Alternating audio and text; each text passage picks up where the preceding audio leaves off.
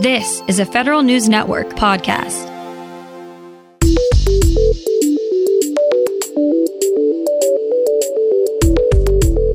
Coming up on today's federal newscast, Congress looks to change hiring requirements for those looking to join the federal workforce.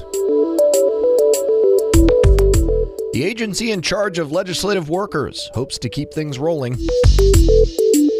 And a new bill would require Homeland Security's IG to report any malfeasance by agency leadership.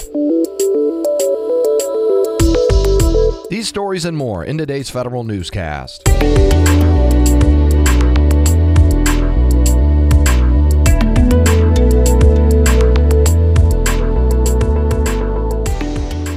Welcome to today's episode of the Federal Newscast. I'm Eric White. Several bills impacting the federal workforce are moving forward in Congress. The House Oversight and Reform Committee passes the Chance to Compete Act, which would require federal agencies to evaluate candidates based on their skills for a position rather than on education level.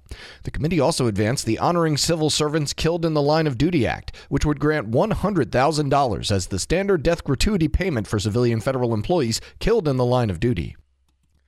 A bill to address a backlog of veterans' records at the National Archives and Records Administration makes it out of committee. The House Oversight and Reform Committee advances the Access for Veterans to Records Act, which would give NARA $60 million to address its backlog of veterans' records requests at its National Personnel Records Center. The funding would go toward updating its IT systems, its electronic records archive, and improve turnaround for Freedom of Information Act requests. To continue enhancing worker protections in the legislative branch, the Office of Congressional Workplace Rights is requesting a flat budget for 2023. That's the same as its current budget for 2022, totaling $7.5 million. At the OCWR's budget request hearing earlier this week, the agency said that the funding request would help achieve its overall mission. That's in part to prioritize health, safety, and accessibility for legislative employees. 70% of OCWR's budget goes towards pay and benefits for the legislative workforce. Lawmakers want to ensure reports of misconduct at one of the largest federal agencies see the light of day. The House passed the Department of Homeland Security Inspector General Transparency Act this week. The bill would require the DHSIG to publicly release any report that substantiates allegations of wrongdoing by a member of the senior executive service or a political appointee. The IG would also have to release reports that confirm fraud, waste, and abuse or whistleblower retaliation. One of the longest inspector general vacancies in the federal government is now filled.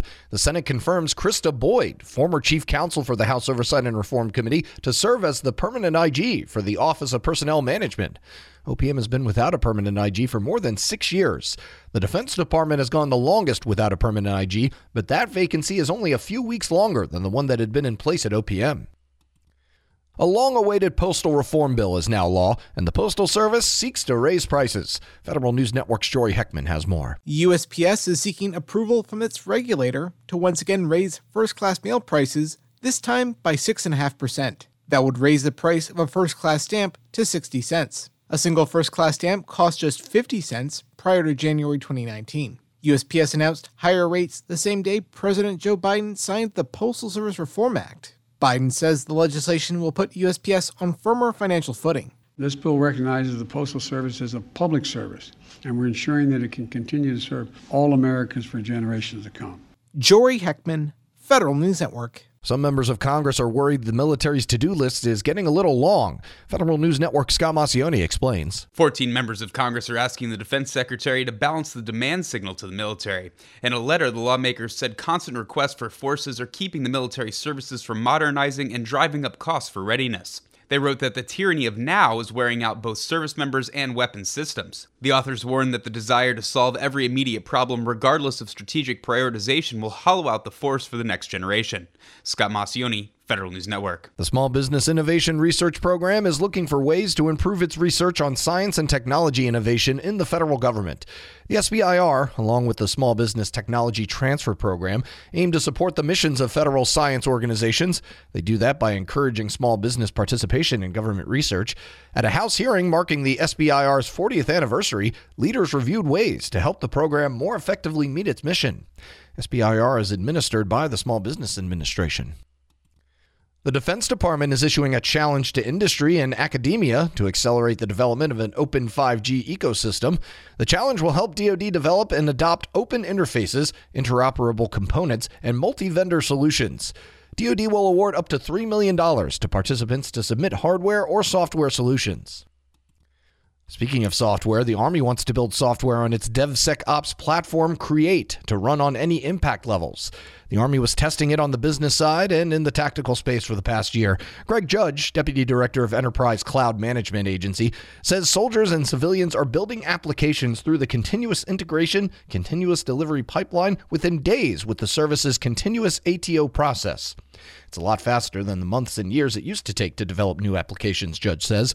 They can partner with the Army Futures Command software factory and with the Force Command unit. GSA launches a new blanket purchase agreement specifically for cloud technology.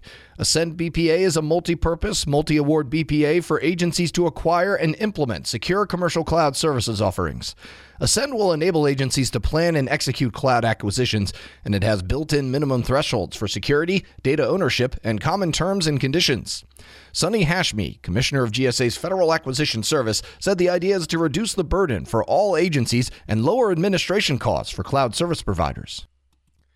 And agencies finalized initial plans to adopt a new cybersecurity paradigm. Federal News Network's Justin Doubleday reports. The White House is reviewing agency plans to adopt zero trust security principles by the end of fiscal year 2024. That's the goal under the White House's zero trust security strategy. But Federal Chief Information Security Officer Chris DeRusha says every agency's path will be different. I don't think that you can have a one size fits all approach. So, as we're getting the small and medium sized agency plans in as well, we're going to look at them a little bit differently than we would a huge 250,000 person agency. You can find more information about these stories at federalnewsnetwork.com. Search Federal Newscast and subscribe to the Federal Newscast on Podcast One or Apple Podcasts. I'm Eric White.